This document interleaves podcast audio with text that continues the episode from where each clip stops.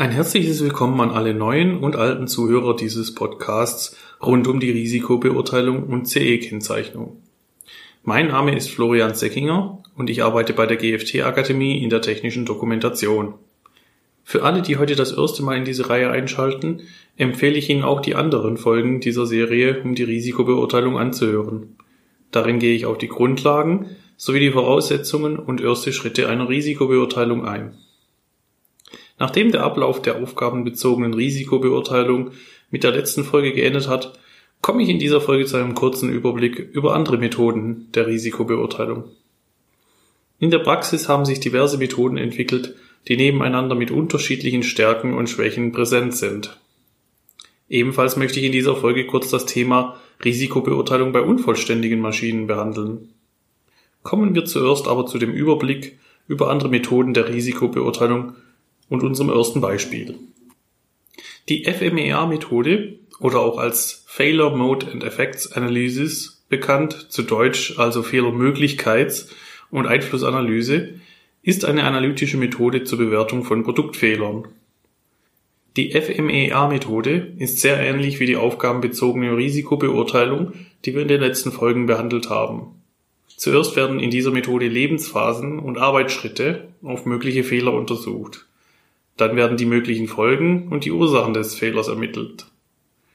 Anschließend schätzt man das Risiko dieses Fehlers nach ihrer Bedeutung, der Wahrscheinlichkeit des Auftretens und ihrer Entdeckungswahrscheinlichkeit ein. Diese Faktoren sind in Bezug auf die aufgabenbezogene Risikobeurteilung gleichzusetzen mit der Schwere der Auswirkungen wie Verletzungen, die Häufigkeit des Auftretens eines Risikos und die Möglichkeit, die Gefahr zu erkennen und selbstständig zu meiden. Ist das Risiko abgeschätzt, können mittels der FMEA ebenfalls Maßnahmen zur Risikominderung überlegt werden, die die Auswirkungen des ermittelten Fehlers mindern oder begrenzen.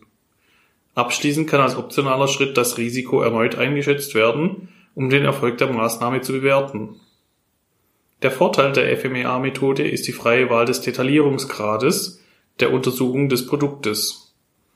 Das bedeutet, dass Ergebnisse einer Analyse in weiteren Untersuchungen als Ausgangsinformationen verwendet werden können. So können Fehlerbetrachtungen immer tiefer verschachtelt werden, um möglichst detaillierte Betrachtungen des Produktes zu erlauben. Dies macht die FMEA zu einer guten Methode für die Untersuchung von Baugruppen, Bauteilen, Funktionen und Prozessen. Der Nachteil einer so detaillierten Betrachtungsmethode ist sicher der hohe Zeit- und Personalaufwand. Jedoch hat sich die FMEA in der Wirtschaft bewährt und ist zu einem Standard in der Risikobeurteilung geworden. Eine weitere Methode zur Risikobeurteilung ist die Methode nach HASSOP. Diese Methode eignet sich für die Untersuchung von kontinuierlichen Prozessen wie Maschinen, die überwiegend automatisch arbeiten. Diese als Gefährdungs- und Betreibbarkeitsuntersuchung bekannte Methode oder auch im Englischen als Hazard and Operability Study, kurz HASSOP, arbeitet mit vordefinierten Leitwörtern. Diese Worte wie zu gering oder zu hoch beschreiben denkbare Abweichungen von der gewünschten Funktion des Produktes. Von der Vorgehensweise bei der Risikobeurteilung nach HACCP verläuft diese Methode recht linear. Zuerst wird das System definiert mit allen Abläufen und Funktionen. Dann werden relevante Ziele und Fragen bestimmt, die mit der HACCP-Methode erläutert werden sollen. Ziele können sein, dass eine gewisse Bediensicherheit für Personen erreicht wird, Umweltauswirkungen zu ermitteln oder dass eine gewisse Zuverlässigkeit im Betrieb des Produktes erreicht wird.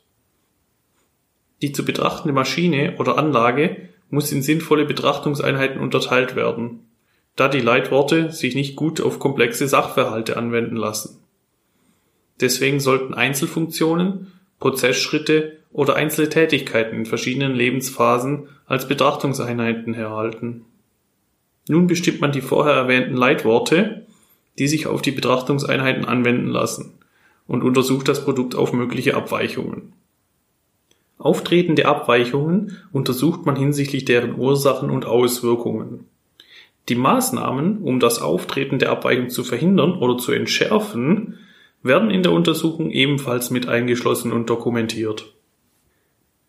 HACCP lässt sich in den frühen Phasen der Entwicklung und Konstruktion kaum einsetzen, da Funktionen und Bestandteile der Maschine bereits recht eindeutig definiert sein müssen, Dies schränkt den Einsatzbereich dieser Methode für die Risikobeurteilung stark ein. Die Brainstorming-Methode ist eine nicht ganz so strukturierte Methode zur Findung von Risiken. Dabei diskutieren Fachleute aus unterschiedlichen Richtungen offen über potenzielle Gefährdungen.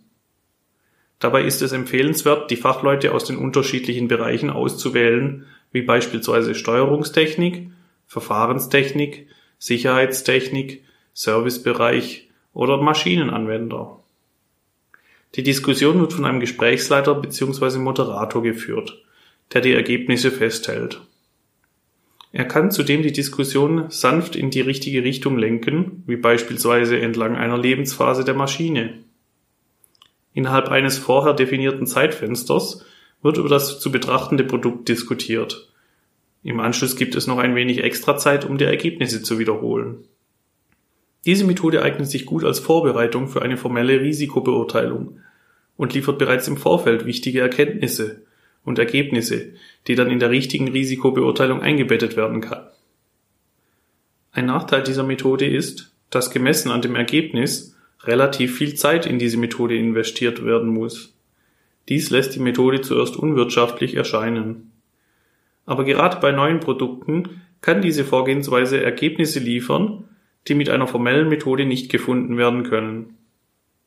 Die Brainstorming-Methode sollte aber immer mit einer anderen Risikobeurteilungsmethode kombiniert werden, damit keine Gefährdungen übersehen werden.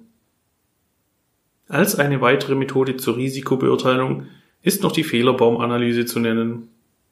Diese Methode zur Risikobeurteilung unterscheidet sich in seiner Durchführung von den bisherigen Methoden. Mögliche Risiken werden in Form von einer Baumstruktur dokumentiert. Jedes unerwünschte Hauptereignis bekommt einen eigenen Fehlerbaum. Das Hauptereignis definiert die Spitze der Baumstruktur. Hauptereignisse können sein Funktionsausfälle oder deren Auswirkungen, wie beispielsweise Unfälle. So könnte ein Unfall an der Maschine, wie die Verletzung des Maschinenbedieners, an einer Messereinheit als Hauptereignis untersucht werden.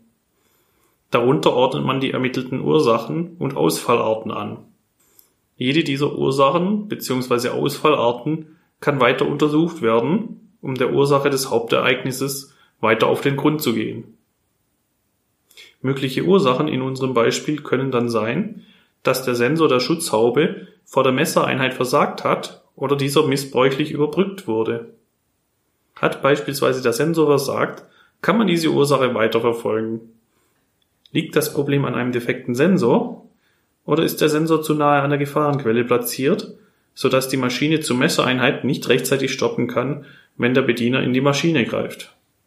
Ein Vorteil dieser Methode ist die grafische Darstellung als Baumstruktur, welche sich gut eignet, um Wirkungszusammenhänge verständlich abzubilden. Die tiefe Betrachtung eines Ereignisses erlaubt zudem die genaue Komponente zu ermitteln, welche für das Ereignis verantwortlich ist und die es zu optimieren bzw. erneuern gilt. Ein Nachteil hingegen ist, dass jedes Hauptereignis seinen eigenen Fehlerbaum hat, was einen hohen Zeit- und Ressourcenaufwand bedeutet für das Betrachten aller Ereignisse. Auch betrachtet man nur bekannte Ereignisse, was bedeutet, dass unbekannte Fehler bzw. Ereignisse nicht untersuchbar sind. Dies sind für den Moment genügend Beispiele von anderen Methoden in der Risikobeurteilung. Kommen wir nun zu dem Thema Risikobeurteilung bei unvollständigen Maschinen. Alleine schon mit der Definition, was eine unvollständige Maschine ist, könnte man eine ganze Podcast-Folge füllen. Ich möchte mich hier aber nicht näher damit befassen, sondern mich auf die Risikobeurteilung konzentrieren. Die Maschinenrichtlinie schreibt auch im Falle von unvollständigen Maschinen vor, wie diese in Bezug auf eine Risikobeurteilung handzuhaben sind. Zwar bedarf es keiner CE-Kennzeichnung nach der Maschinenrichtlinie, um eine unvollständige Maschine in Verkehr zu bringen, jedoch ist eine Einbauerklärung und eine Montageanleitung für die unvollständige Maschine vorzulegen. Zu den vorzulegenden Unterlagen für die Einbauerklärung zählt laut der Maschinenrichtlinie unter anderem auch die Unterlagen zur Risikobeurteilung. Zumal ist es wichtig, alle Restrisiken der unvollständigen Maschine zu kennen sind nämlich aus der Risikobeurteilung etwaige Restrisiken bekannt, die auch außerhalb der Montage in eine vollständige Maschine auftreten können, muss der Hersteller der unvollständigen Maschine davor entsprechend warnen. Am besten in Form einer Betriebsanleitung mit allen erforderlichen Warnhinweisen. Oftmals ist es in der Risikobeurteilung für unvollständige Maschinen so, dass viele Risiken nun im Zusammenspiel mit anderen Maschinenteilen gemindert werden können. Die Entscheidung für Schutzmaßnahmen liegt dann nicht unbedingt beim Hersteller der unvollständigen Maschine. Es bietet sich für solche Risiken an, in der Risikobeurteilung entsprechende Hinweise in der Dokumentation zu hinterlegen, dass derjenige, der die vollständige Maschine in Betrieb nimmt, auch einen sicheren Betrieb gewährleisten kann. Wir sind am Ende dieser Podcast-Folge angekommen. Ich hoffe, Ihnen hat diese Folge gefallen. In diesem Fall würde ich mich freuen, wenn Sie in den Bewertungen eine positive Rezession verfassen könnten. Sollten Sie noch Fragen oder Anregungen zu weiteren Themen haben, schreiben Sie sie in die Kommentare oder senden Sie uns diese per E-Mail an info at gft-akademie.de zu. Wir freuen uns über jede Rückmeldung. Sollten Sie noch andere Informationen rund um die technische Dokumentation benötigen, empfehle ich Ihnen zum Schluss dieser Folge noch einen Besuch auf unserer Webseite www.gft-akademie.de. Dort haben wir viele FAQs zum Thema Betriebsanleitung, Risikobeurteilung und technische Dokumentation gesammelt. Außerdem könnt ihr Checklisten und Musteranleitungen kostenfrei herunterladen. Ich bedanke mich bei Ihnen für das Zuhören bei dieser Podcast-Folge zur Risikobeurteilung und wünsche Ihnen bis zum nächsten Mal alles Gute. Ich freue mich, wenn Sie dann auch wieder einschalten. Ich wünsche Ihnen bis dahin eine gute Zeit.